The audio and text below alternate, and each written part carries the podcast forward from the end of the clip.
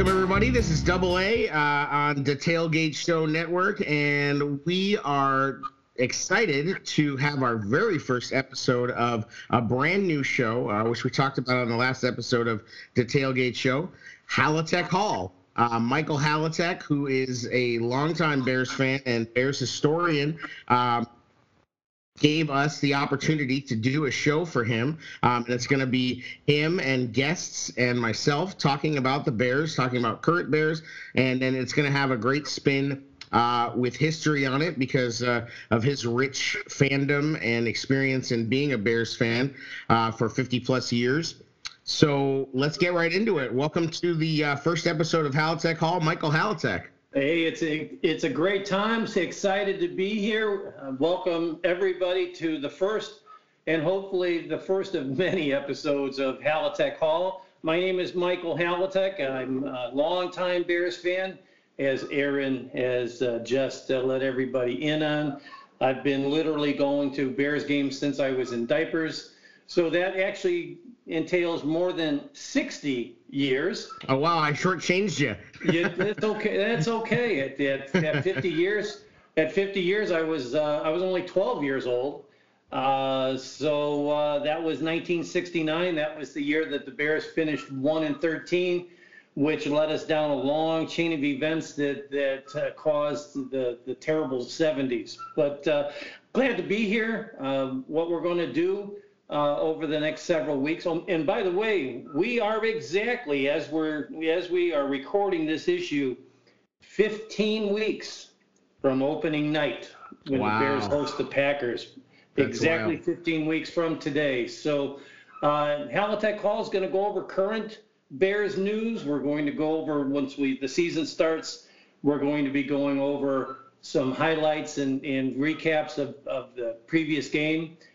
Uh, then we're going to talk a little bit about history. There's so much rich history that Bear fans that are only in their 20s and 30s that are really tuned in to podcast networks, they really they're missing the boat on so much history that has transpired. We're celebrating 100 years this year, and it has to be out there for our fan base to learn about. So we're excited that uh, you've given us this opportunity and can't wait to get started.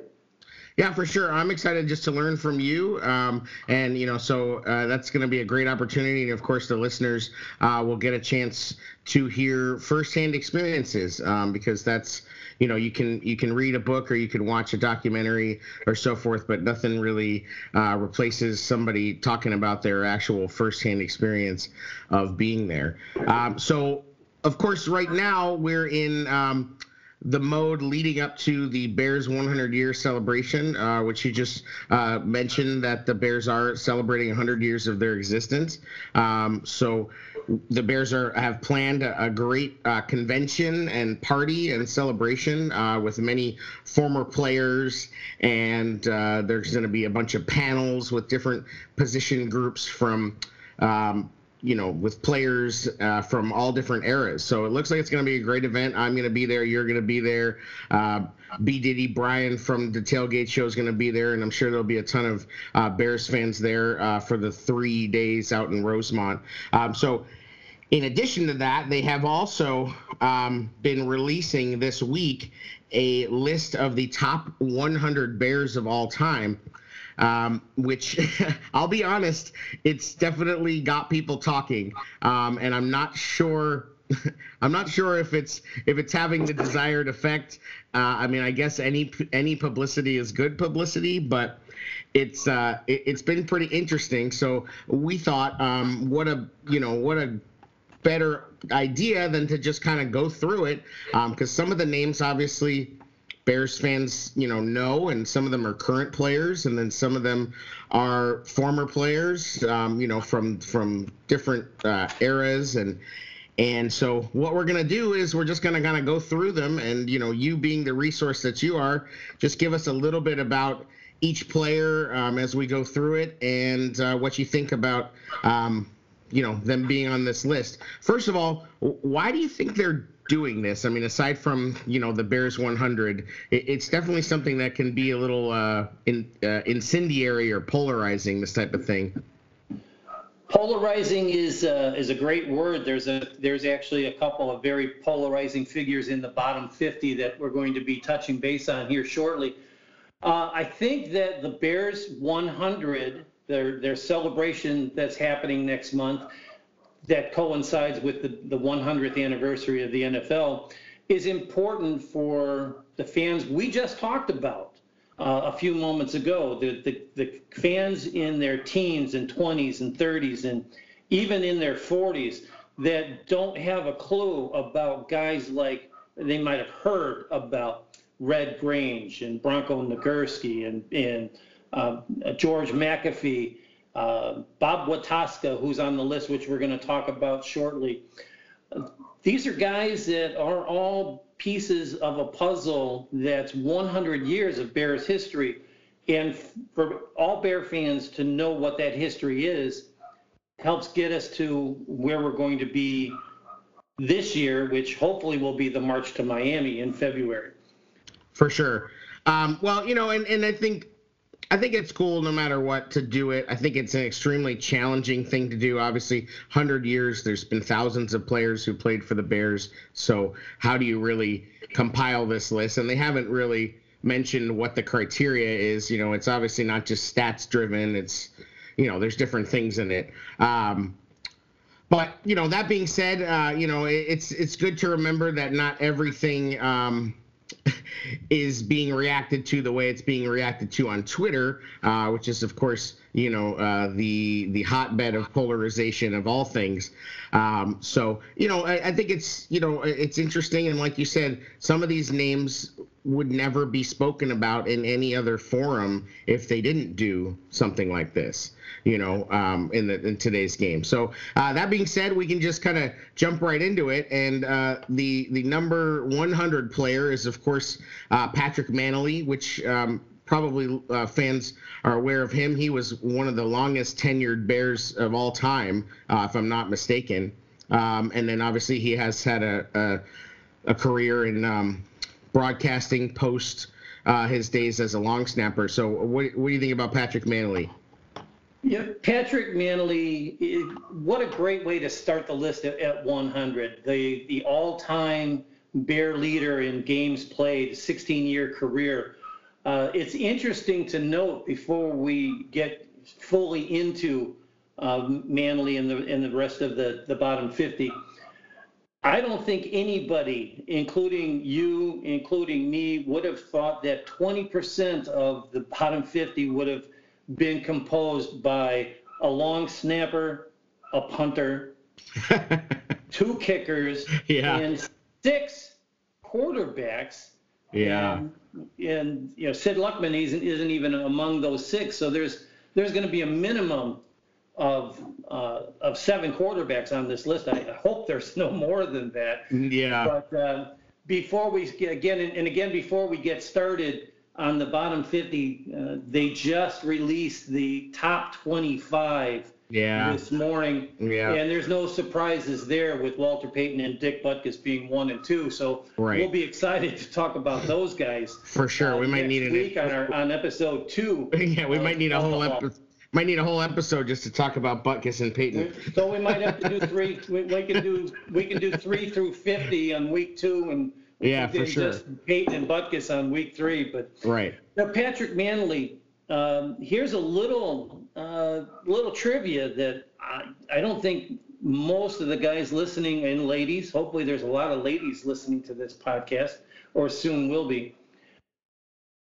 Patrick Mannelly snapped the ball in his career 2,282 times. How many of those snaps were botched by Mannelly? I would guess under 20. How about zero? Wow.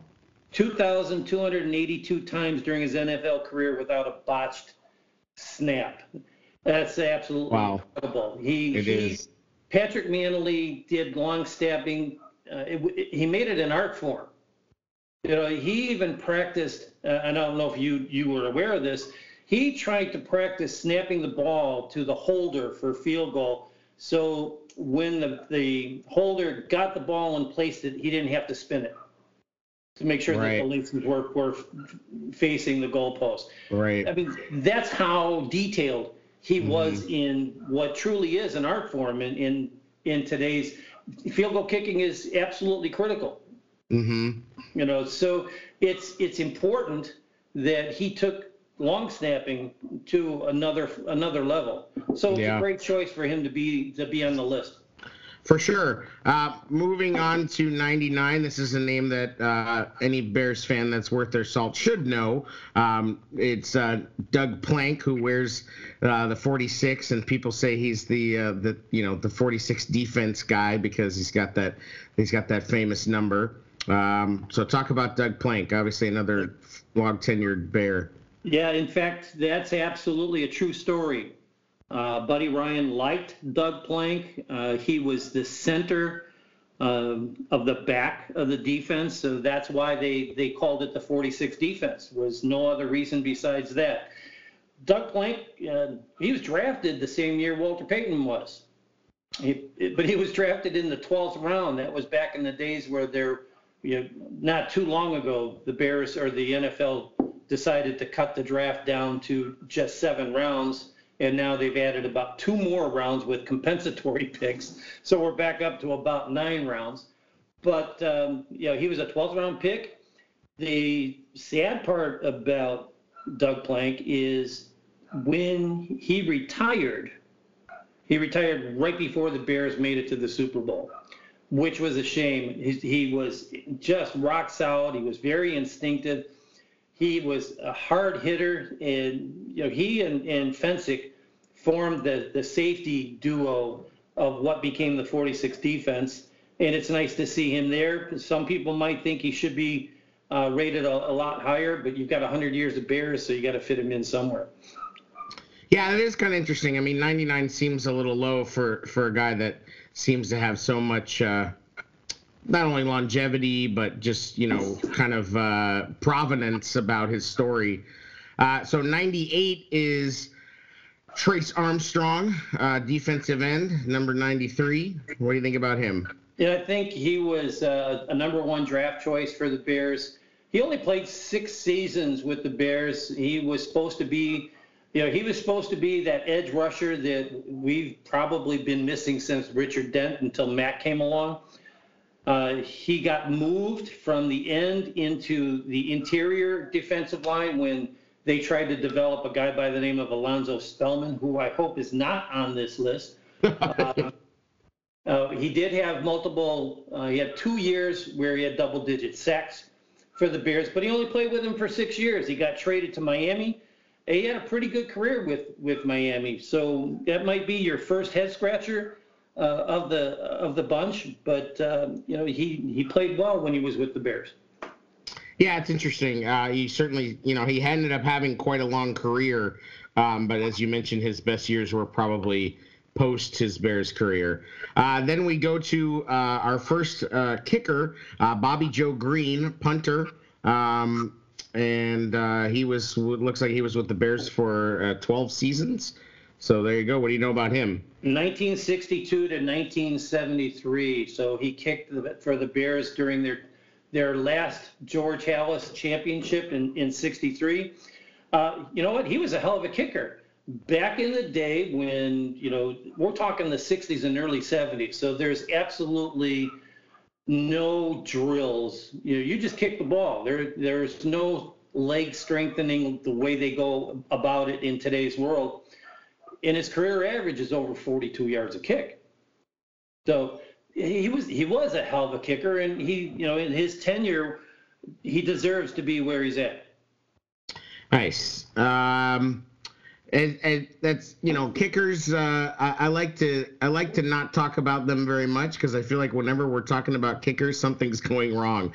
but they're important, just like long snappers, and um, it is part of the game. Uh, but as we as you know, of course, we we've been living in this uh, Parkey hell since that kick. Um, you know, I'd, I'd rather not. I'd rather hear less about kickers. So 96 is a young current player, um, Eddie Jackson, already making the top 100. Hard to believe that Eddie Jackson is on the list after only two years, but he's an incredible athlete. His ball hawking skills, uh, if he keeps up the way he started, he could be legendary for, yeah. for the Bears. Uh, if this was 10 years removed from now and he's had a 10, 12 year career, based on the two years that he's had with the Bears, he could easily be in the top 25. So it's it's hard to say much more about Eddie just yet. Right. We've got so much more to cover. For sure. Uh, next up, number 95, Larry Morris, linebacker. Larry Morris was one of the linebackers of the 1963 championship team. He played with the Bears from 1959 to 1965.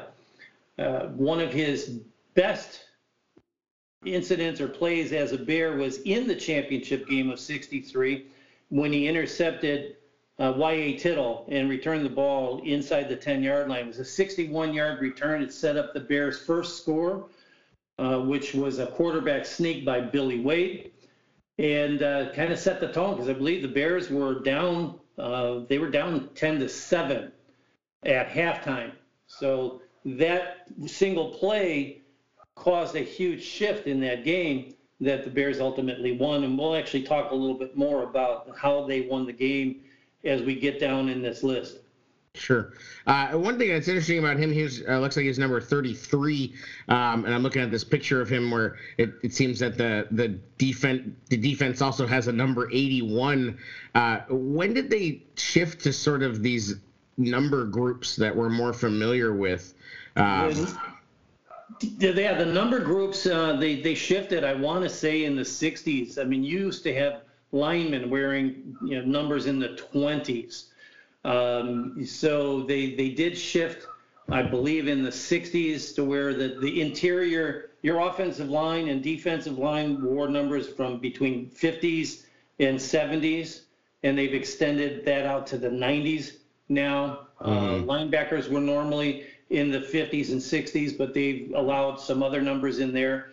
Wide receivers were pretty much stuck on in the 80s uh, they, but now they've allowed numbers in the in the teens. Right. For, for receivers, that just happened oh, in the last ten years probably. Right. So uh, it it was, and that was a way to tell where where as passing games developed. Mm-hmm. You know, you can't have number 26 going out for a pass if he, if he was the center.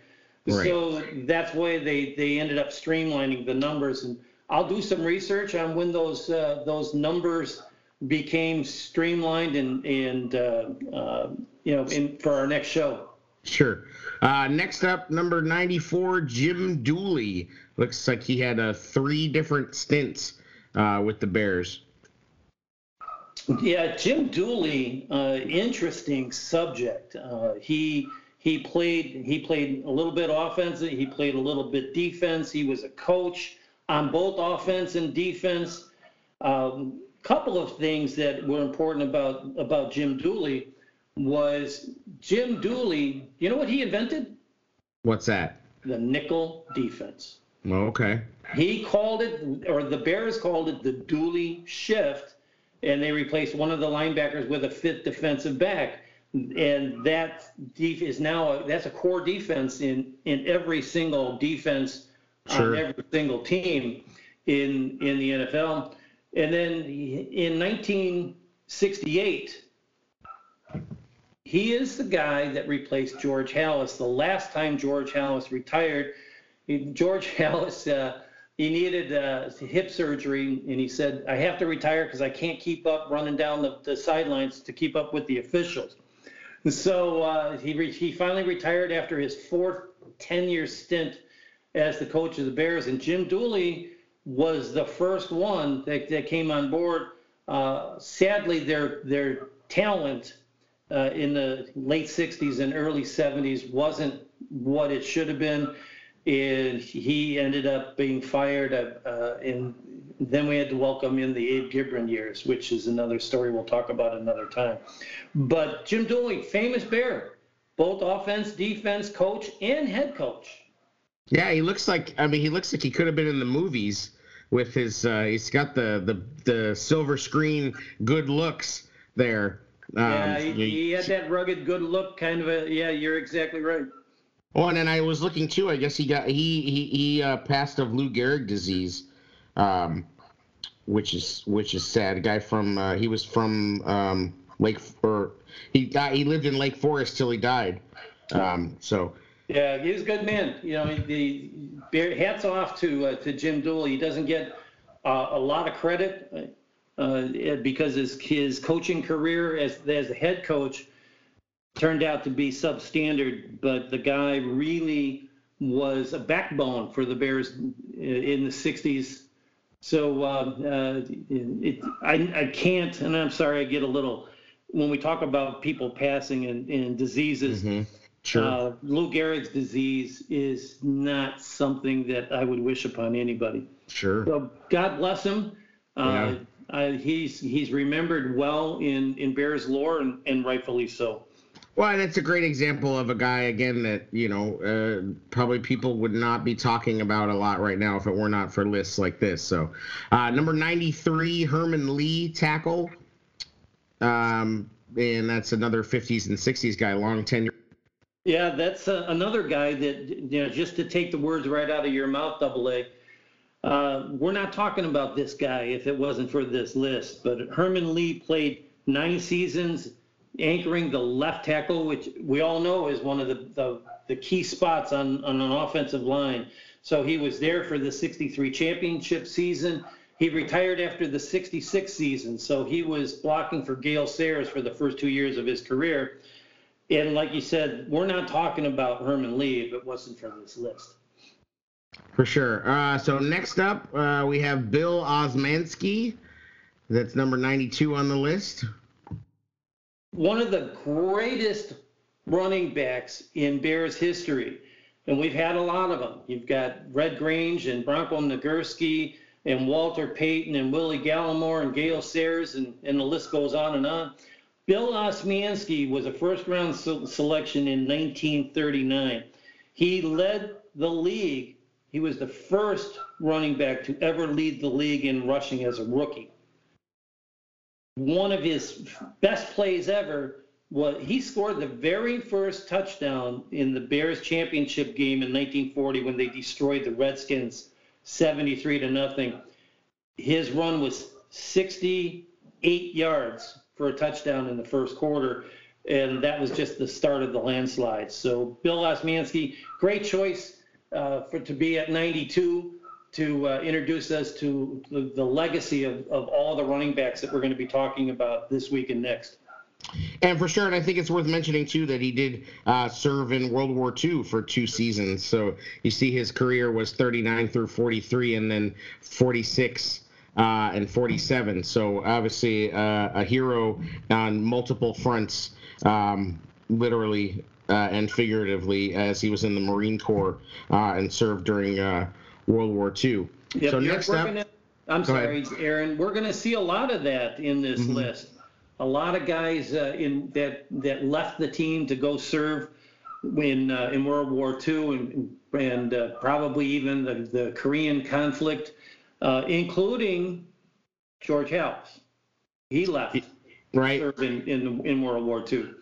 So next up, number 91, Bob Wetoska. Wetoska. Wetoska. Bob Wetoska. Bob Wetoska was another lineman for the Bears.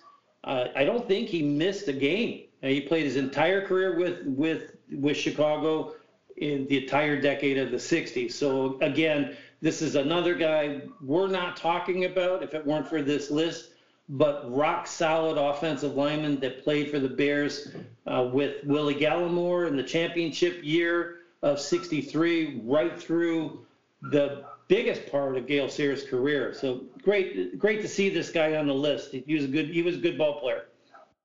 For sure. Uh, next up, you're gonna probably have to help me with the pronunciation of Beatty. Of, uh, Beatty. Beatty. Okay. Feathers. Yeah. Beatty Feathers is the first running back in NFL history to rush for a thousand yards. Wow. His 8.44 yards per carry with a minimum of 100 attempts is still to this day a Bears rookie record. Uh, the guy was uh, he, he was he was all there is. You know, he was he was the man back uh, back in the day. So again, the second of, of many running backs that are going to be on this list couldn't be at a better spot. Next up, Mike Pyle, number 89. The third lineman from the championship 63 team, Mike Pyle, uh, played um, throughout the 60s. He played nine years for the Bears, uh, and he was their starting center throughout the the 60s. And of course, he he played center for for Gale Sayers first five years. So look at what we're talking about here. All, three of the five linemen that that also played in the 63 championship team and for blocking for Gale Sayers have made this list. So it's good to see that that the uh, the guys that put this list together aren't Bears employees, by the way. I don't even we didn't talk about that. Right. You know, no, we they're, didn't. They're they're historians of their own right. Right. Uh, you know, they're they're uh, Don Pierson and Dan Pompei, whom I hold in absolutely the highest regard Sure. when it comes to to Bears his, history and reporting. Mm-hmm. So they they've you know there's there's going to be some polarizing names on this thing, but they really did their homework and put together a great list. Right, for sure. And, and Pompei was, uh, he's advocated for a few Bears for the Hall, correct? He that- has. Yeah. He has. I believe he he was all the way back to the days of. Uh, I believe he was in front of the the committee uh, pitching Richard Dent among others. Right, Uh, the guy right. the guy is just an absolute. uh, know, I, I like to consider myself a pretty decent Bears historian, but the guy I can't hold a candle to this guy. He's absolutely amazing. Right. Uh, all right, number 88, Joey Sternaman, Joey quarterback and kicker. Yeah, so um, I got it. So I got a. I made an error. There's seven quarterbacks in the bottom 50. Uh, I neglected to highlight him, but uh, Joey Joey Sternaman, um, he was actually the the brother of Bears co-owner Dutch Sternaman. I don't know if Dutch is even on this list. I haven't looked that far ahead, but uh, you know Dutch Sternaman, George Halas brought on board to partner, and then Halas bought him out uh, after uh, after a few years. But but Joey Sternaman was excellent in his own right. He was the Bears quarterback in the Red Grange era, and one of the things that that I when I was looking at this list and doing some some research for our show, um, I'm sure you're familiar with the name Grantland Rice, big time famous author, The Four Horsemen and, and whatnot. Uh, Grantland Rice dubbed Joey Sternaman the strongest little man I've ever met. So um, he's not again another another player we're not talking about, if not for this list, but famous in his own right back in the day. Right, and a guy that that uh, was born in Springfield and lived his entire life in in Illinois. Um, and another kind of interesting tidbit: he played for the Chicago Bulls, but not, of course, the basketball team. But uh, for one season, there was an AFL team called the Chicago Bulls um, that he owned with Dutch. Um, and of course, I guess it was a short-lived uh, one one year uh, thing that happened at, at Comiskey Park. Um, but kind of interesting that uh, that you know you could throw that out there as a trivia uh, thing that Joey Sternaman played for the Chicago Bulls when in 1926. Well, it's not the Bulls you're thinking of. That, that's, that would be a great trivia question. yeah, You're exactly. Uh, yeah, and that's something I would have never. I mean, I didn't know that there was any other team called the Chicago Bulls, you know, other than the basketball team. No, so when I was next, doing my research, I didn't I didn't realize that either, and uh, wasn't going to bring it up, but I'm glad you did. yeah, uh, next up, number 87, Luke Jazno, Johnsos. Yep, Luke Johnsos. Uh, he was a player and a coach for the Bears. Uh, Red Grange actually called Luke Johnsos the best blocking end he'd ever seen. And a great receiver. So he he played uh, offensive end for the Bears back in back in the Grange era. Uh, he was also on the coaching staff for the Bears in the 40s, and he actually became the head coach when George Halas left to go to World War II.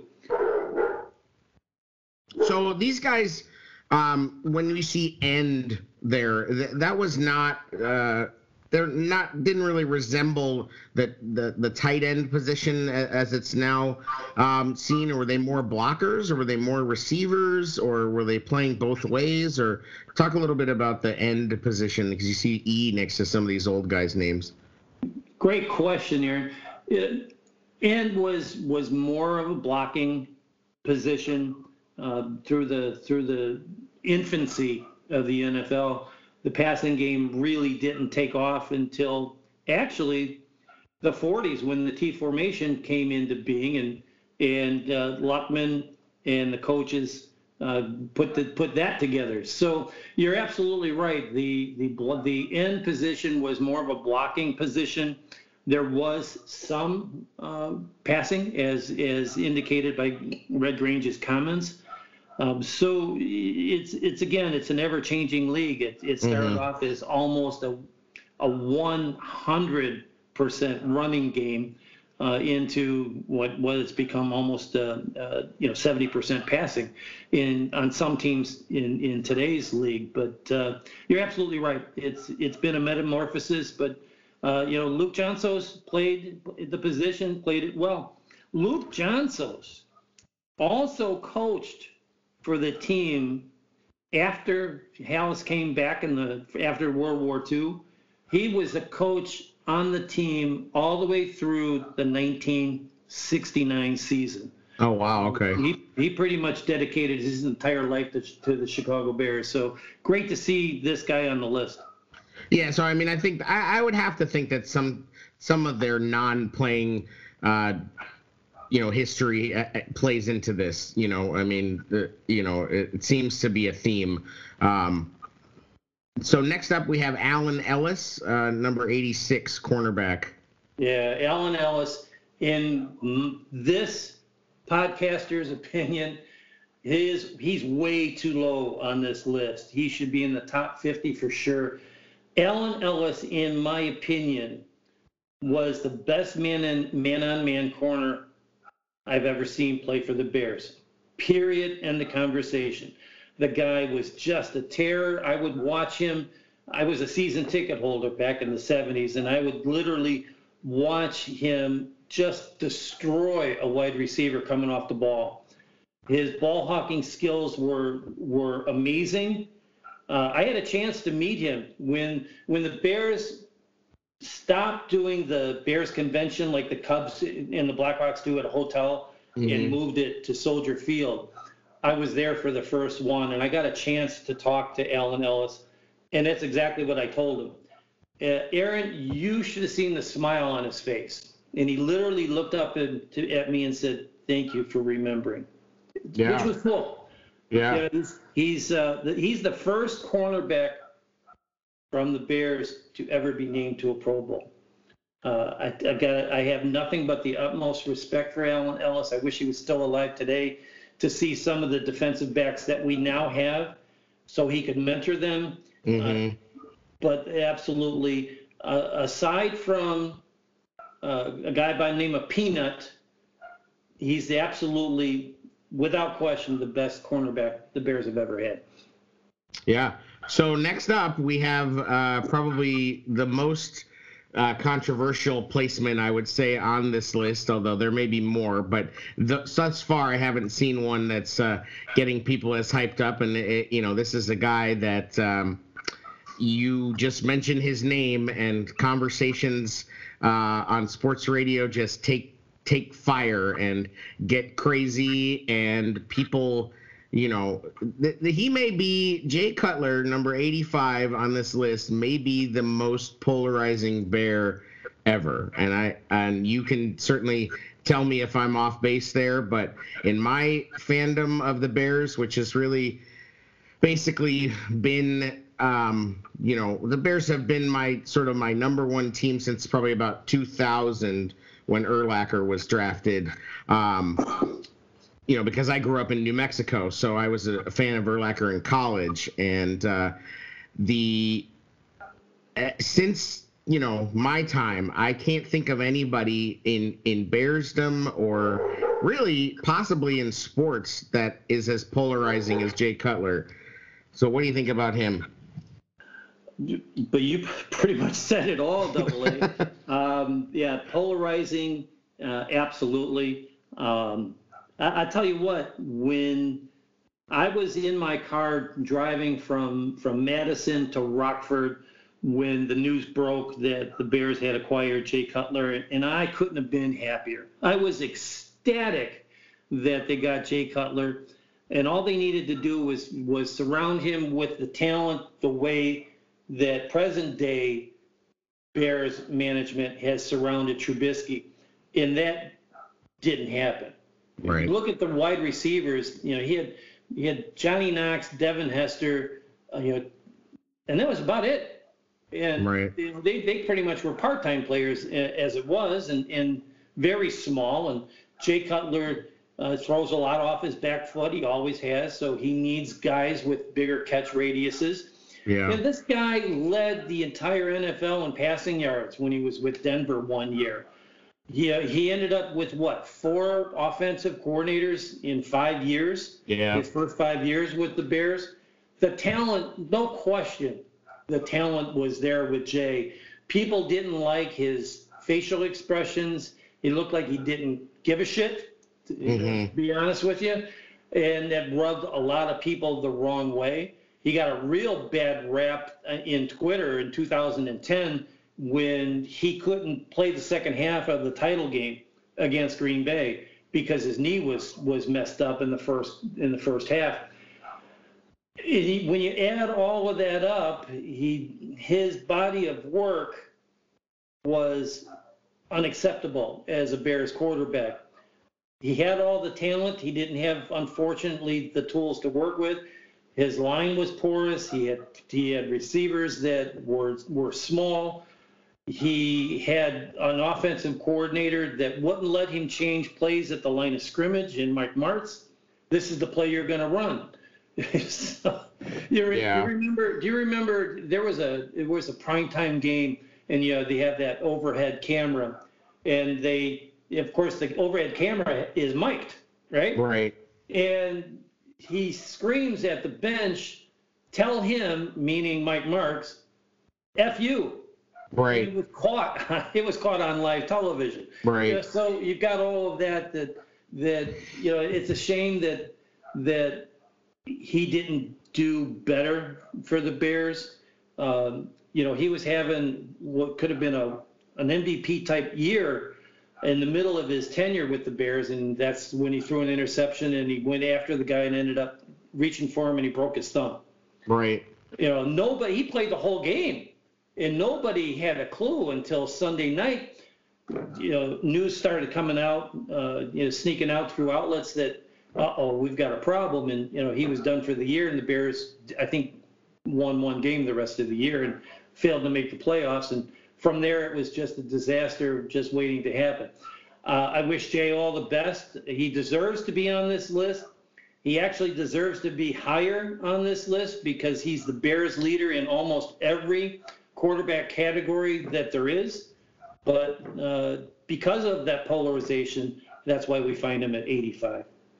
Yeah, I mean, you know, we could do a whole episode about Jay Cutler. Uh, the one thing I will say about him is that I wish he had gotten some kind of PR training or you know some sort of a PR firm or something because his career is is an absolute study in how not to do public relations. Um, you know, if you, if uh, you're you just hit it just spot on, my friend. Just yeah, spot on. If if you you know if you take a quarterback, a young quarterback, and you show him the arc of Jay Cutler's career, you could use it to teach a class on what not to do. Just from in terms of, you know, I mean, the guy had suffered from from very severe diabetes and never talked about it. And that's noble, but at the same time, I think that you know that affected his mood and and all sorts of you know different things. And I think it's just funny because you look at the way that certain players in Bears history are revered, and and he checks so many of the boxes of guys that we love as Bears fans, and there's a lot of Jay Cutler staunch defenders who will fight you to the ends of the earth defending him, but there's so many people that you know just sort of see see the way he looks. And and unfortunately the media and I think guys like Joe Buck uh, did him a real disservice um, by really focusing on that, you know, and focusing on on the way that he looked on the sidelines, and you know, and, and basically him doing the same thing that a lot of quarterbacks do, and you know, lighting people up and yelling at them and and being frustrated. But you know, when when Brett Favre does it, it's it's uh, it's look at the tough competitor, and you know, when Tom Brady does it, you know, what a leader. But when Jay Cutler does it, what a petulant, bratty jerk um, and it's just because you know the balance wasn't there, and I, and I think he tried later in his career. You know, he had a show on ESPN Radio, and and you know now that he's sort of away from the game, you, you sort of see his personality in a in a different light. But um, you know, with with of course his his television show and whatnot with his wife. But um, it's just you know it was just sort of the perfect. Uh, bad mix of of his personality and the way he was covered, and then the Bears, you know, um, having a coach in Lovie Smith that just did not really care about offense and really let the offensive coordinators kind of just run roughshod over the team and you know, it's just a shame. I mean, the guy has 35,000 plus passing yards. He's, you know, he's, as you mentioned on our show, he's the most talented, probably quarterback to ever wear a Bears jersey. And here we are talking about him this low on this list. And, you know, he's still a guy that, that a lot of people absolutely hate and it's a you know it's a shame i mean he's not going to be at the bears 100 i don't know if they invited him or not you know but it it it, it doesn't surprise me that he's not there. Um, but but I think he should be. You know, I mean, I think this guy's career as a Bear should be celebrated um, because you know, let's face it. We hope that Mitch is gonna be is is gonna break all the records, and he may. But this the history of Bears quarterbacks is one of the the worst in all the NFL. So it's for this guy to be kind of you know almost tossed aside. I mean, he's basically barely on this list. Is is you know you understand the why, but it's a little it's it's a little hard to swallow um, to for me. And and I'm a guy that's that's gone both ways on him. I'm a guy that's defended him, and I'm a guy that's that's you know been ready to to ride him out of town. So you know he left at a good time. He you know it, you're absolutely right, and no no more no bear has ever been more polarizing than Jay Cutler. Uh, he didn't get the job done with his talent. Uh, you know, they compare right. him to the Brett Favre's and the Aaron Rodgers, and, and one of Dan Hampton's favorite sayings is, "A high tide raises all ships." Mm-hmm. And Jay Cutler needed to be that high tide, and he just wasn't. He couldn't right. elevate the play uh, players around him. So uh, it's it's a shame, but you know it's time to, to move on. So, and speaking of moving on, before we get to uh, to number sure. 84 on the list, let's talk a little bit about our sponsor. So, sure. Aaron, when was the last time you bought tickets to a to an event before you heard of TixBlitz, and you were just excited about finding tickets at a great price, and then you clicked on to enter your credit card information and find out that now all of a sudden you've got 25, 35% in service fees. Yeah, I mean, anytime you buy tickets, even if it's not from a secondary market, that's the story. You click on Ticketmaster, you click on any of these, uh, you know, Live Nation, whatever, what have you, and you you you think you're paying one price, and then you get to the checkout thing, and then oh, what's this? Service well, fees.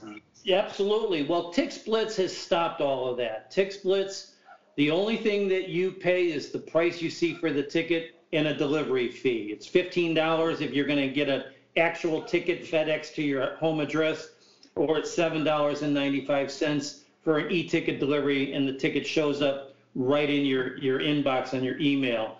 And then you can use either the Bears app or you can use MLB app for, for baseball tickets.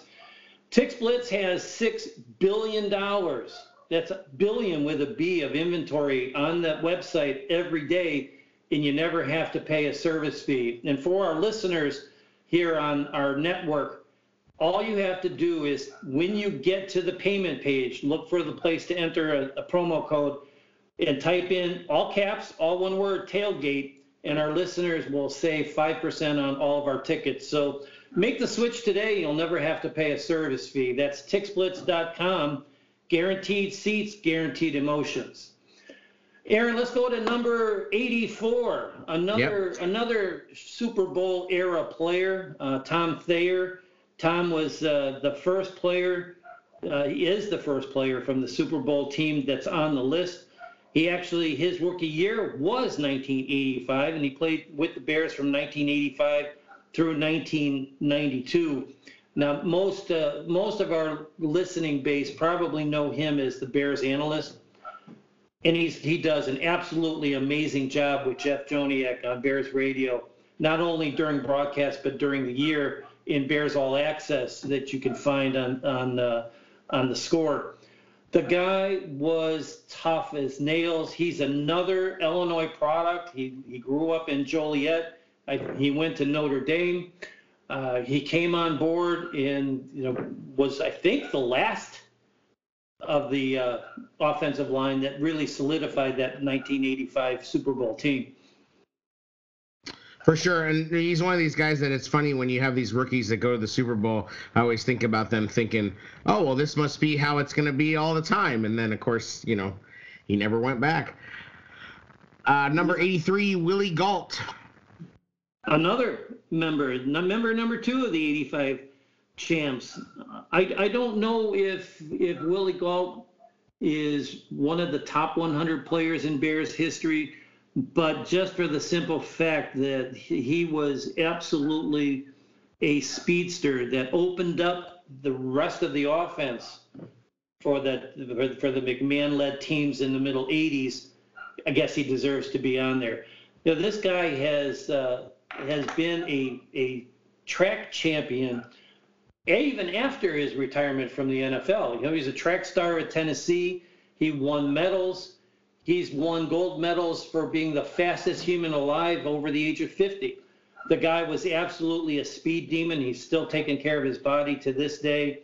Uh, you know, his his catch in Game Three of the 1985 season that launched that team from a what looked like a sure defeat against Minnesota in prime time on a Thursday night when Jim McMahon had been sitting on the bench he came in, and his first pass was supposed to be a screen pass, but the the Vikings blitzed on the play. Walter Payton picked up the blitz. He found Gault downfield. He, he threw the ball as far as he could. Gault caught it, ran into the end zone for a touchdown. And all of a sudden, before the quarter was over, this was the third quarter, you know, the Bears had gone from being behind 17 to 6 to being ahead 27 to 17 And then that one play probably characterizes the threat that, that had for this team. And his second, probably his second most important play was the following week when the Bears hosted the Washington Redskins. The Bears were playing Washington. They were behind 10 to nothing. And they looked absolutely defeated. Washington had outgained them like 145 to 5. They had scored on their first two possessions on long, dragged out touchdown drives and a field goal drive. When the when the Bears received the kickoff from their second score, Gault grabbed it at, a, at the at the goal line. They credited him with only a 99-yard touchdown return, but he ran it back for a touchdown. The Redskins kicker was also their punter. He suffers an injury on the play.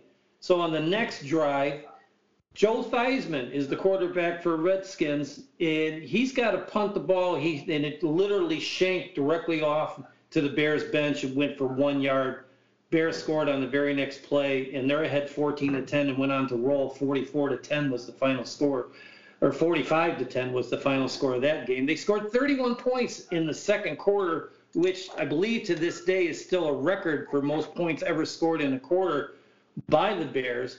And it all started with Willie Gault in his in his touchdown return of the the kickoff. Yeah, so Willie Gault, short career, but uh, one with lots of highlights, and you know I think that's why uh, he wore number 83, and they gave him number 83. Uh, George Blanda is next at number 82. George Blanda. George Blanda is probably better known as a field goal kicker in the 60s and 70s for the Oakland Raiders than he is a Bears quarterback. But yeah, he played Bears quarterback he actually ended up playing until he was 48 years old wow. as a kicker for for uh, the Raiders. But uh, you know his his career was short lived in Chicago. Played a few years. He was he was uh, he also kicked for the Bears, I believe, as well as being the quarterback. So uh, just for the history of of this one individual, I think is it's a good place for him to be on the list. All right, next up uh, is Jay Cutler's best receiver that he ever had, uh, Brandon Marshall.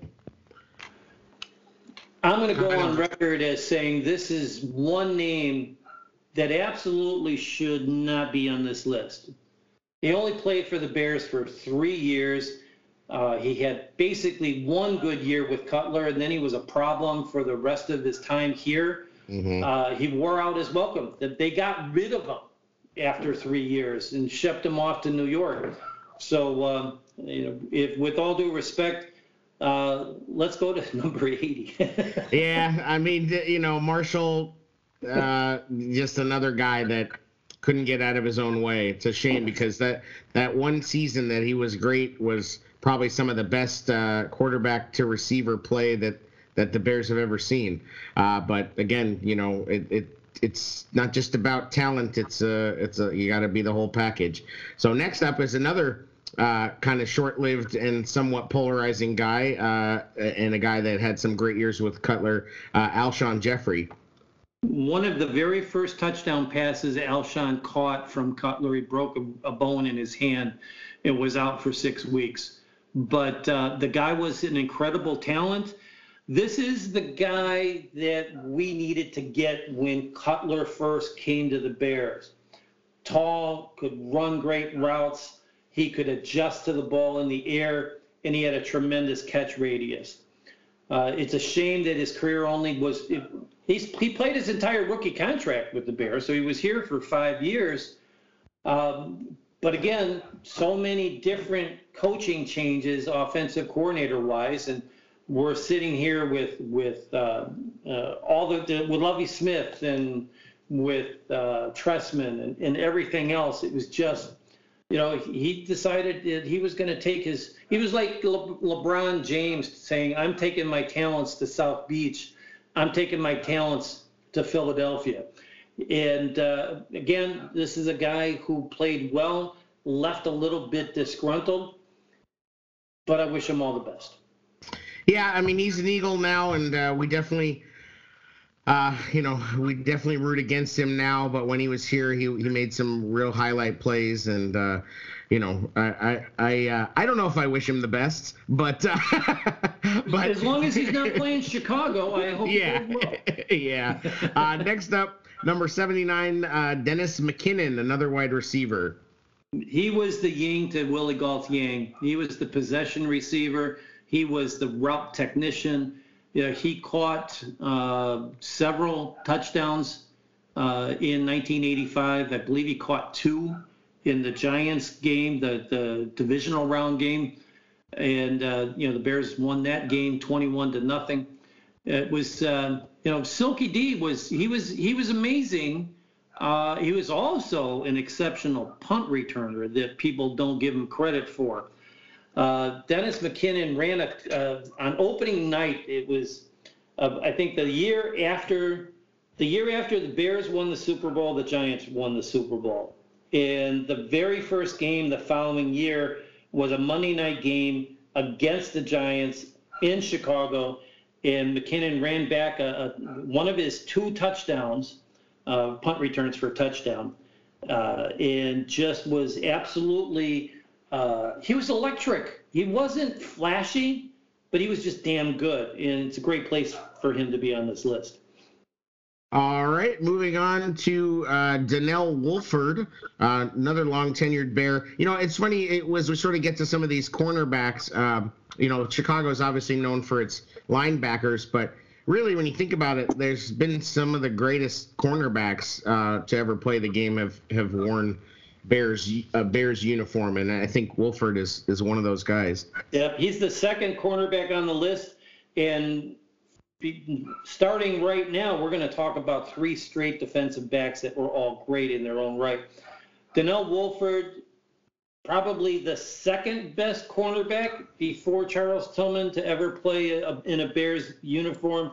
He was the ball hawk. He was the first Bears cornerback to record more than 30 interceptions. He led the team uh, with 30 interceptions until it was broken by Tillman phenomenal player, very fast. His coverage skills were exceptional.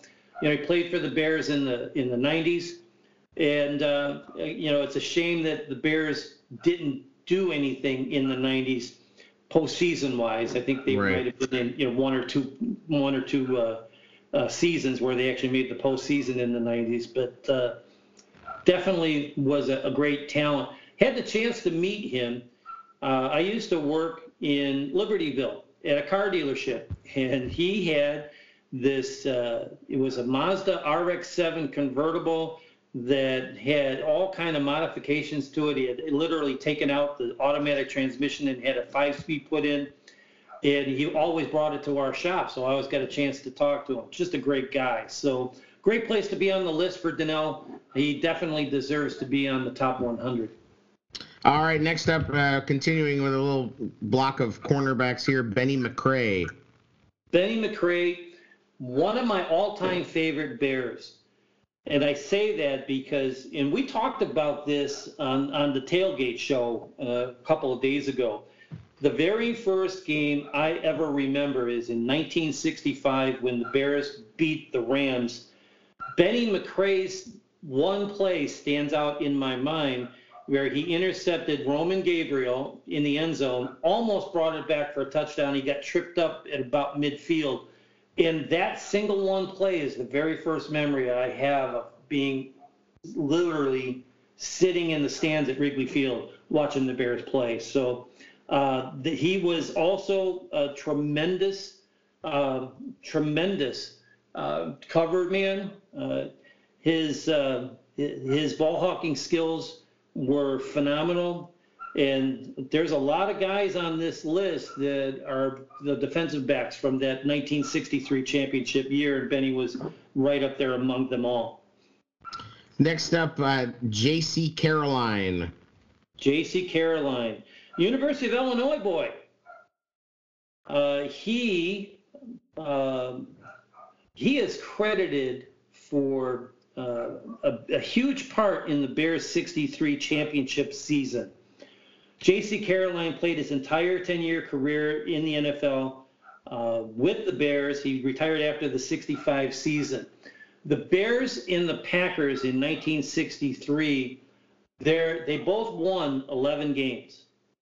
One team lost two and tied one, and one team lost one and tied two. So their second game against each other in November at Wrigley Field was basically the game that put Chicago into the championship game.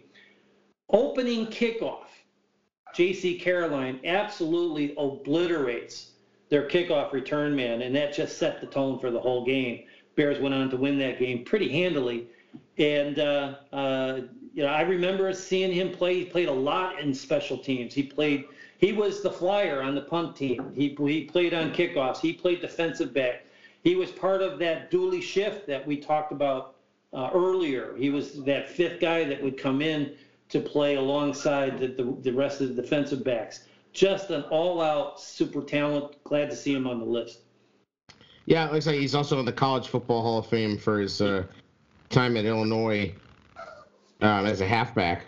So pretty yep, interesting. absolutely. The guy was he was just an all-around athlete, played both sides of the ball, and just he's a great addition to the list. For sure. Um, and uh, another guy with some great hair.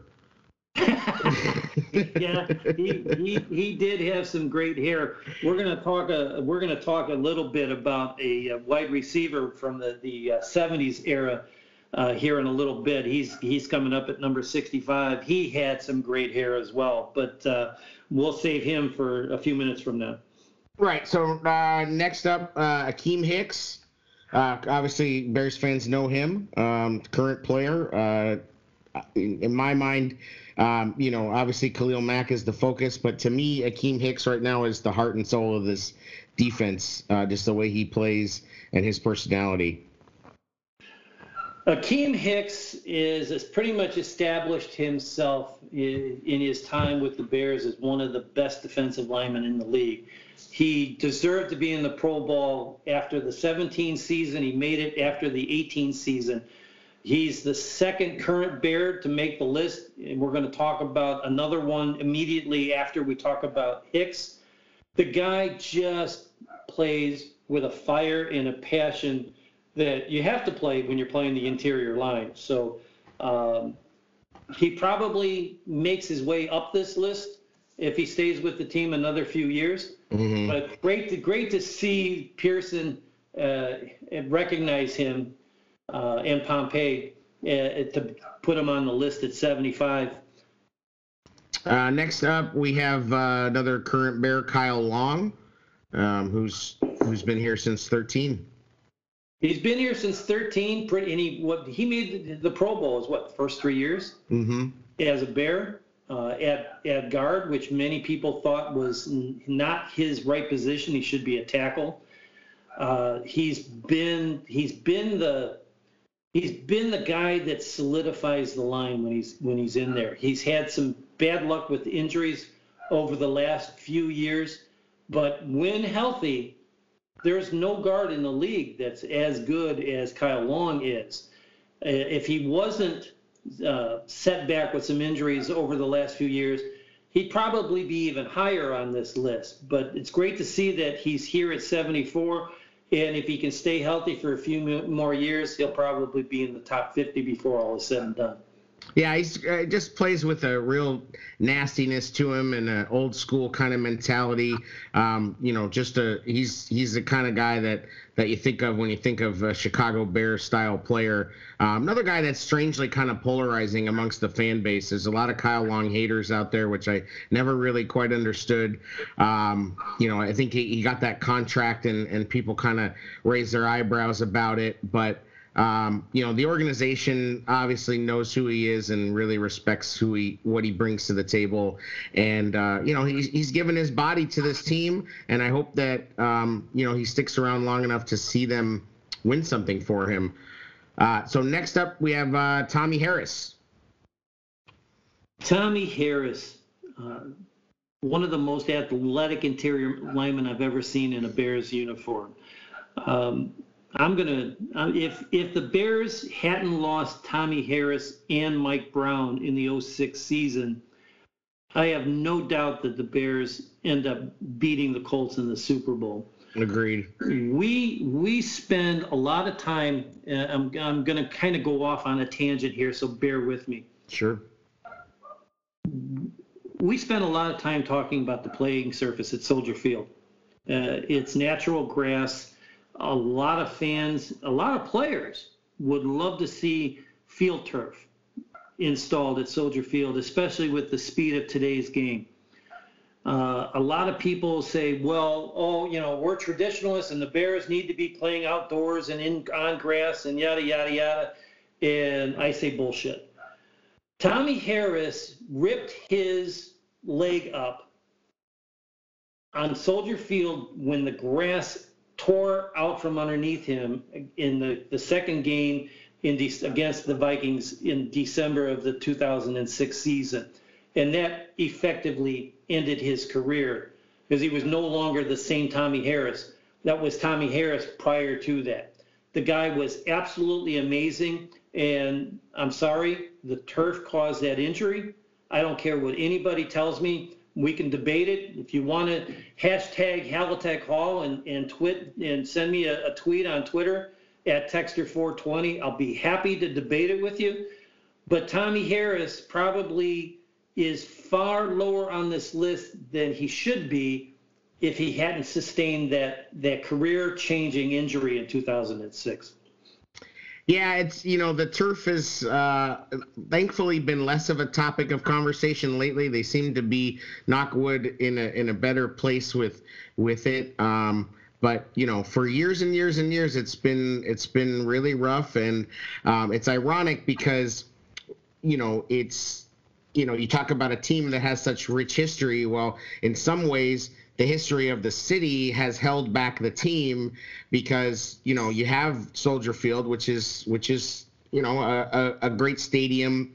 Uh, it's in a, a, very cool spot, but but it's owned by the park district, the the, the grounds itself, and they have really held the Bears back from moving into a modern, um, you know state of being a modern facility you know and and the field is one of those things. And and obviously the the renovation of of soldier field was a huge uh, polarizing uh, time in Bears history, and you know, and they, they were you know the threatening to move the Bears to Gary, Indiana, and and and so forth, and and you know, it's a shame that that uh, you know the way the park district is and the way the development um, you know restrictions are on the lakefront has you know to some degree affected the team negatively. Um, you know, and then also, you know, it, as as cool as Soldier Field is, it's also sort of on this island where you know you got to walk about two miles to get to anything uh, you know of note, um, which is nice in some ways. But it, you know you see these these modern stadiums that are surrounded by all this infrastructure and and and, and so forth. Um, you know, a lot of people think, well, Soldier Field's right downtown, right? And it's like, yeah, it's downtown.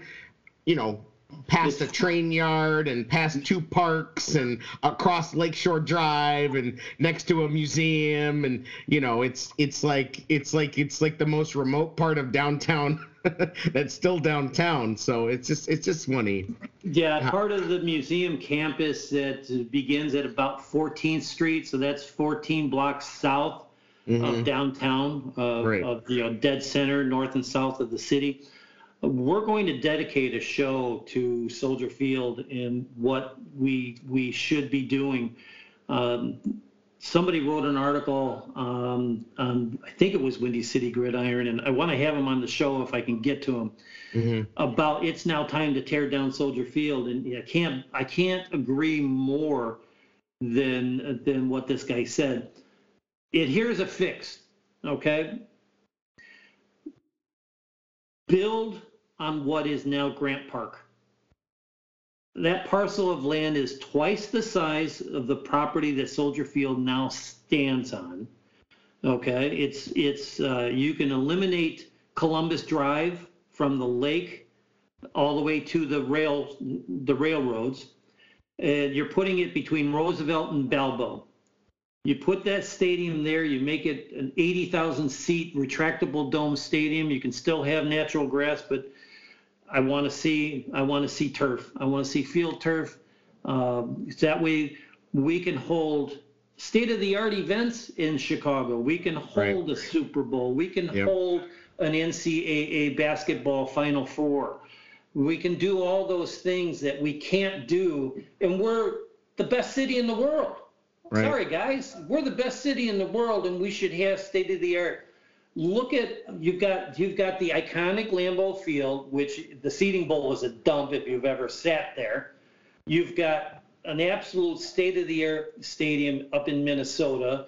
Detroit, whose downtown looks like a like a like a it's been through World War III, has this gorgeous set of stadiums right in the heart of downtown with Tiger Stadium, Ford Field, and mm-hmm. the brand new arena that the that the uh, uh, Red Wings play in. Yeah. And, you know, we've got Soldier Field, which has one of, if not the smallest seating capacities in the NFL. And you've got a season ticket waiting list in the tens of thousands. All of the revenue that they're missing by not having a state-of-the-art stadium. Yeah. It's it's just a shame. So we're gonna we're gonna talk about that in uh, in an episode here, not too distant future from now, but. Uh, Right. uh, we kind of got off on a tangent No, there, yeah, but, yeah. but rightfully, but rightfully so. Tommy Harris was a great player, deserves to be much higher on the list if he could have stayed healthy. Right. When you talk about, you know, I mean, the field caused an injury and basically, the, you know, in a roundabout way, cost us the Super Bowl. Uh, number 72, Mark Carrier. I don't know why he's on the list. I really don't. Uh, he played he played six years with the Bears. He did set a, roo- a rookie record when he led the, the entire league with 10 interceptions in 1980, but then he only ended up with 10 more the last five years of his career, uh, and then he moved on. So Mark uh, did a nice job while he was here his first two years, and then his last four years, he was less than average. Yeah, just kind of living off that one rookie season, I guess. Uh, next up, uh, Butthead, Kevin Butler. butthead. I'll never forget uh, a couple years after the Super Bowl when they introduced these these throwback uniforms, and they had the the what looked like the leather patches on the front of the uniform, and he walks out with the with an old fashioned leather helmet on his head for the press conference, and it was a little bit crooked. And he just looked like a doofus, but he, he nobody fit the part better than than Kevin Butler. Kevin Butler was a tremendous kicker. He came out of Georgia. Uh, I believe he kicked, he, if not made, he came close to kicking a 70 yard field goal down at Georgia. Uh, he set an, a rookie record in points his, as the Bears kicker in 1985. And he's the first Bears player to ever score more than 1,000 points in his career. And his record's held until a guy we're going to talk about here shortly that we're talking about today in a lot of podcasts uh, when when Robbie Gould surpassed his mark in 2015. It was he was a character that just fit perfectly with that 85 team that was just chock full of characters, many of whom we're going to be talking about not even today, but even even next week when we talk about the top 50. Yeah, for sure. Uh, next up, uh, Matt Suhey, running back. Matt Matsui, here's a trivia question for you. Play dumb if you know the answer. Okay. What Bear scored the very first touchdown in Super Bowl 20? It was Matt Suhey. There you go. It was Matt Suhey. Um, you know, he was he was the uh, the the he was the I don't know the Butch Cassidy to Walter Payton's Sundance Kid. Uh, very integral part of the Bears offense in the in the mid 80s. And he played his entire career with the Bears from 1980 to 89, and uh, just an absolute stand-up guy. Uh, one of the funny things is, you know, Walter Payton was always a practical joker, and I'm sure you've seen the picture of him where they're in training camp and Payton's reaching up and he's literally got his finger in the the, the shorts of Suhey pulling it down, showing his his backside. And somebody took a picture and that thing has gone viral many times over. Uh, stand-up guy, great character, great to see him on the list at, at number 70. Next up, we have Bill Wade, quarterback, number 69. Bill Wade wore number nine for the Bears. He was the, their quarterback in the in the early '60s. Bill Wade scored both touchdowns in the 1963 championship against the New York Jets, and they ended up winning the game 14 to 10. The Bears defense held the Giants scoreless throughout the, the second half, and uh, yeah, Billy Wade was was more of a technician. He didn't have us the strongest arm, but you know, we've gone through many quarterbacks where we've just said manage the game. So I guess the best way to discuss uh, Billy Wade was he was a great game manager for the Bears, and back in the '60s when their defense was just absolutely tough as nails, like it was with Lovie Smith the Lovie Smith era in the 2000s, he managed the game and, and got them to uh, to a championship. All right, number 68. Uh, you're gonna have to help me with this name, Dick. Dick Barwegen. Wigan, all right. Yeah, you know he was.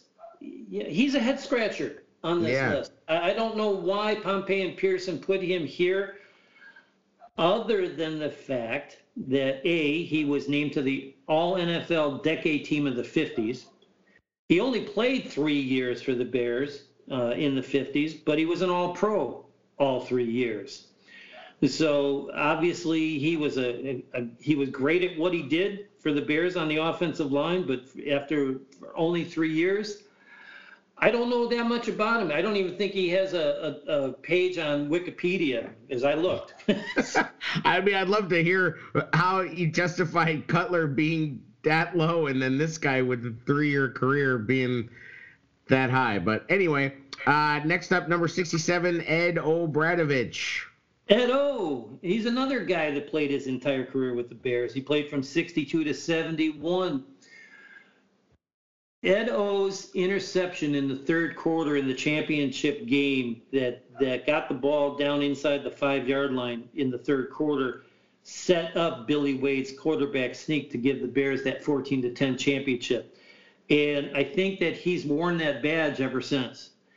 Uh, you know, Ed O'Bradovich is is a, a, in his post Bears career has has been one of those guys that you got to have the two a days, you got to have the nutcracker drill, drills, you Mhm. got to do it this way, you got to run the damn ball.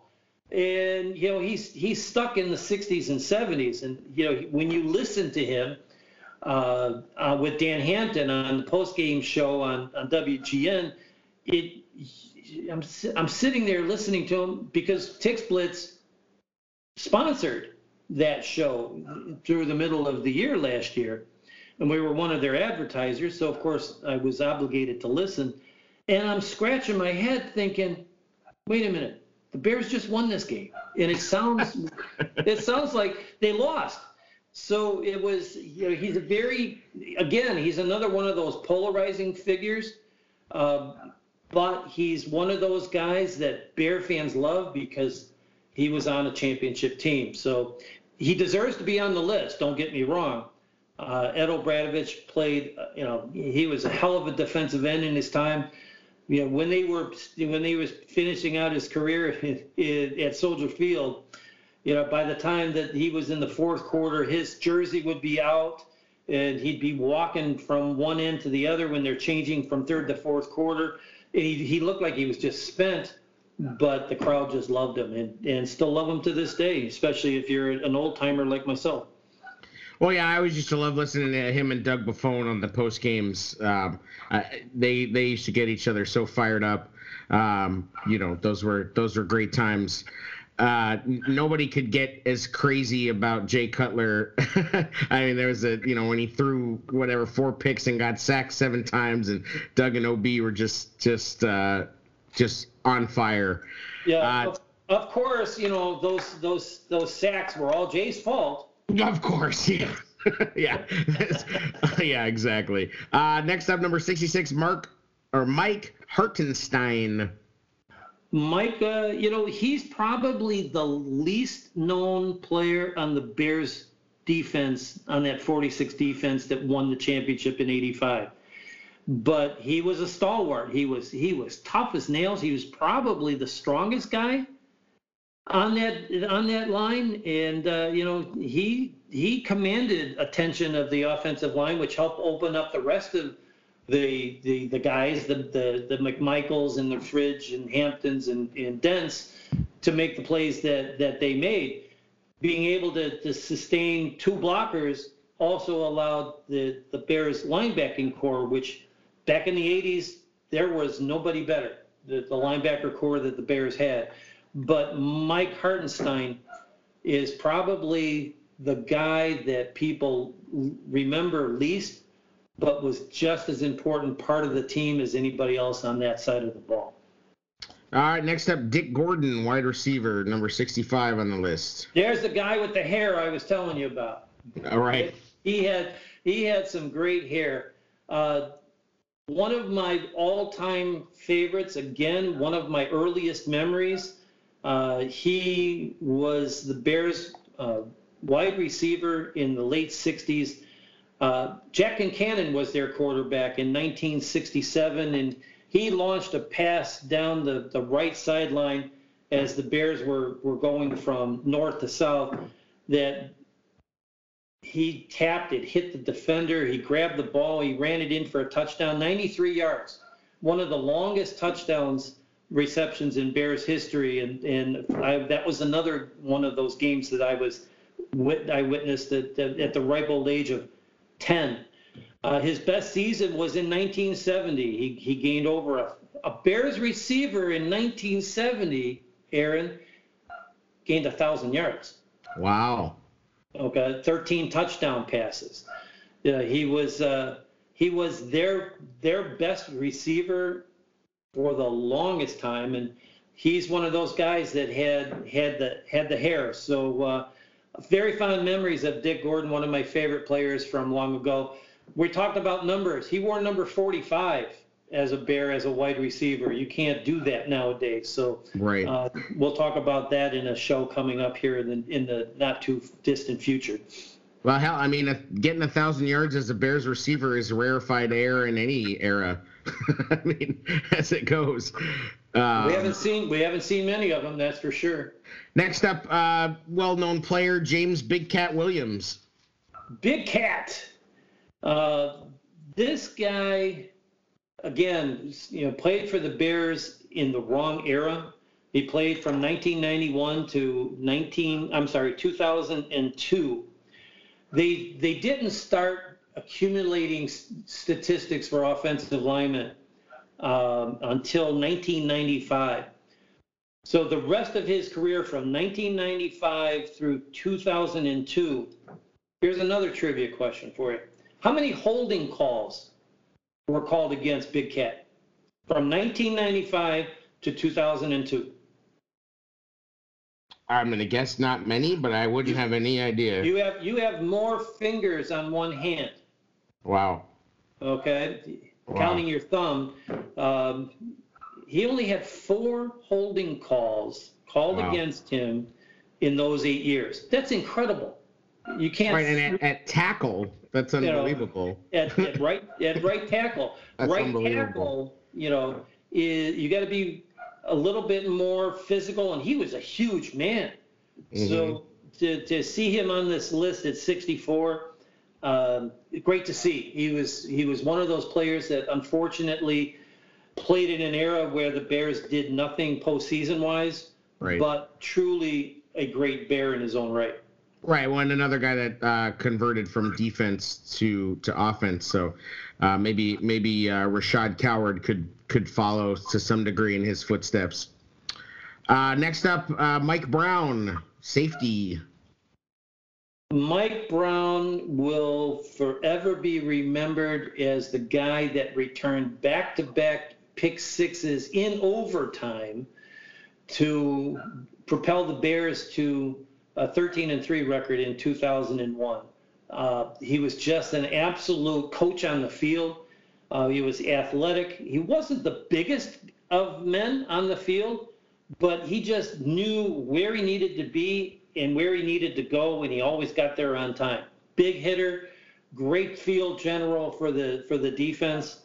Uh, some of his his best games were in crucial situations where he either picked up a, a, a, fumble and scored, or got an interception, or got a pick six.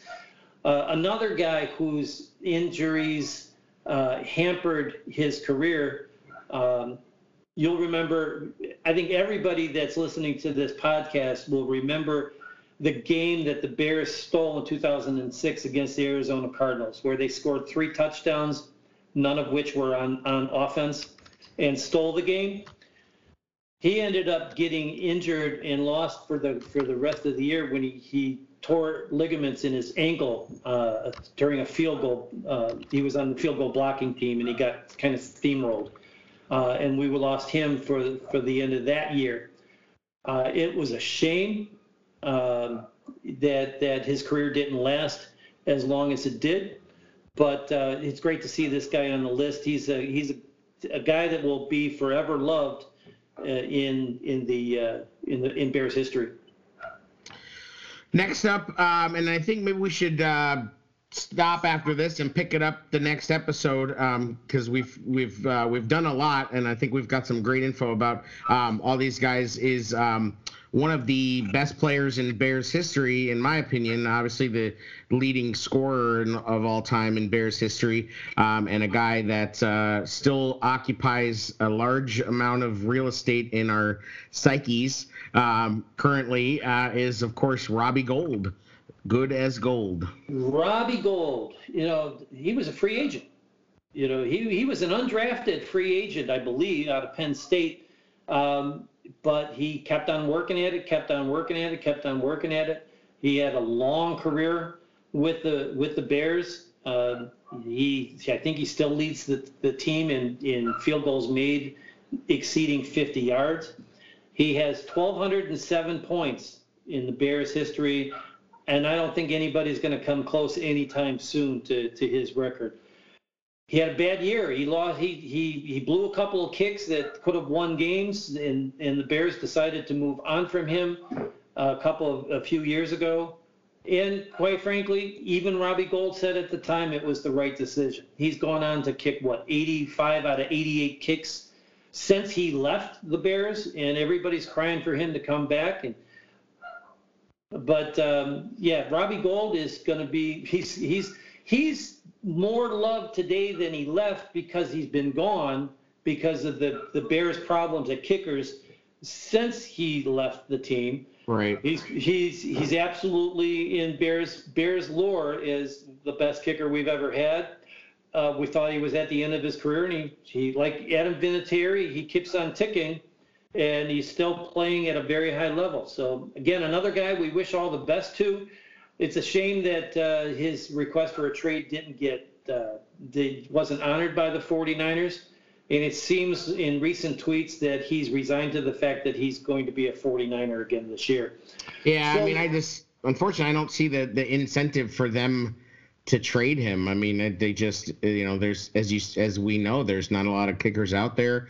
Um, you know, it's been such a soap opera. I, am I'm hope I'm um, I'm glad that hopefully it comes to an end. I mean, no matter who we end up with, um, you know, kicking, um, you know, hopefully uh, we don't we don't have to to think about it too much. I mean, I think as as this team is you know taking shape here, that's still the probably the biggest question mark. Um, you know, uh, but Robbie is, uh, you know, he's he's his family's here. You know, I wouldn't be surprised if he uh, you know, comes back at some point down the line, or you know, at the very least, he's going to be the kind of guy who probably signs a one-day contract and retires as a Bear. Um, you know, and um, you know, it's it's uh, it's just been one of those Twitter dramas and uh, media dramas. You know, him him being at the games when when the kicks are missed and you know, and sort of teasing the Bears and teasing Bears fans by posting these videos and and uh, you know, uh, just you know, I, I, think there's a more than a few people inside Halas Hall who probably don't take those as good natured as maybe the fan base does, and and are probably like a little a little annoyed, like you know, who does this guy think he is?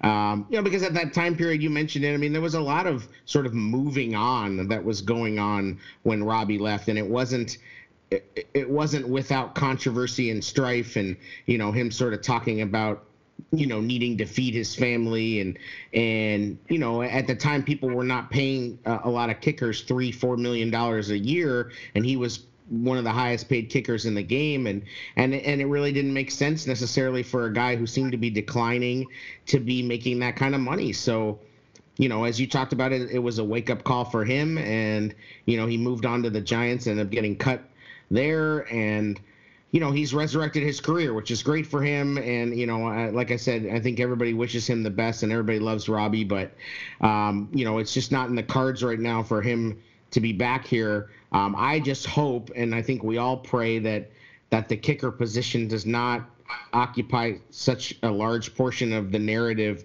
of this next season um, because that will be you know that will be a shame and uh, you know people can't will not will not be they won't be able to wait to write a, a, story. In fact, the stories are probably already written, saved on people's computers about, you know, how come they didn't move heaven and earth to bring this guy back, you know, because if the, you know, anyway, so it's, yeah, it's just there's, something. There's absolutely no doubt that those stories, uh, that they're, they're ready to hit social media as mm-hmm. soon as as soon as the next Bears kicker misses a kick whether it's a, a game changer or not. Due to time constraints, we're going to cut this short, uh, everybody. Um, thank you for listening to the very first episode of, of Halas Hall. Briefly, we'll touch base on the 11 that we didn't get to, and we'll we'll we'll pick it back up sure. in episode two of Halatek Hall. But mm-hmm. Willie Willie Galimore, running back from the pre-Gale Sayers days, and part of the the running back by committee of the 63 championship team. Khalil Mack, I'm sure we'll spend some time talking about him next week.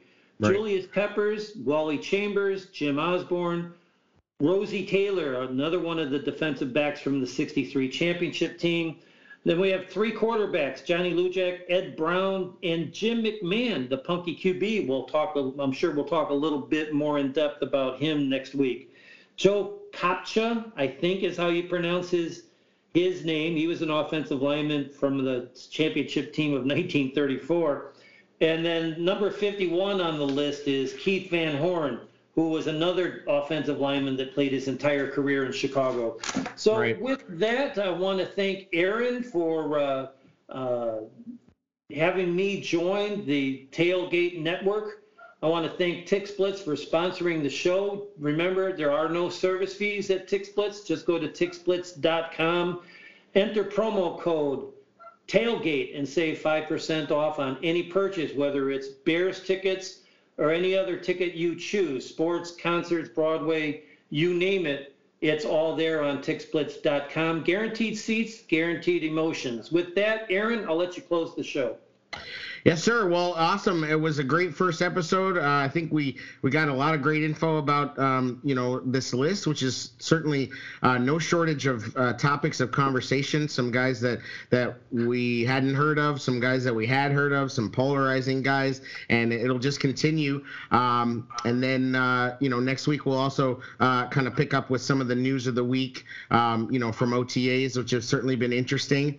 And um, you know, this is this is what Halatek Hall is going to be. You know, a heavy dose of history and then nice uh, touching on what's going on in our exciting Bears team uh, of the present. And then, of course, um, you know, we're going to have some guests and uh, we're going to have some more fun.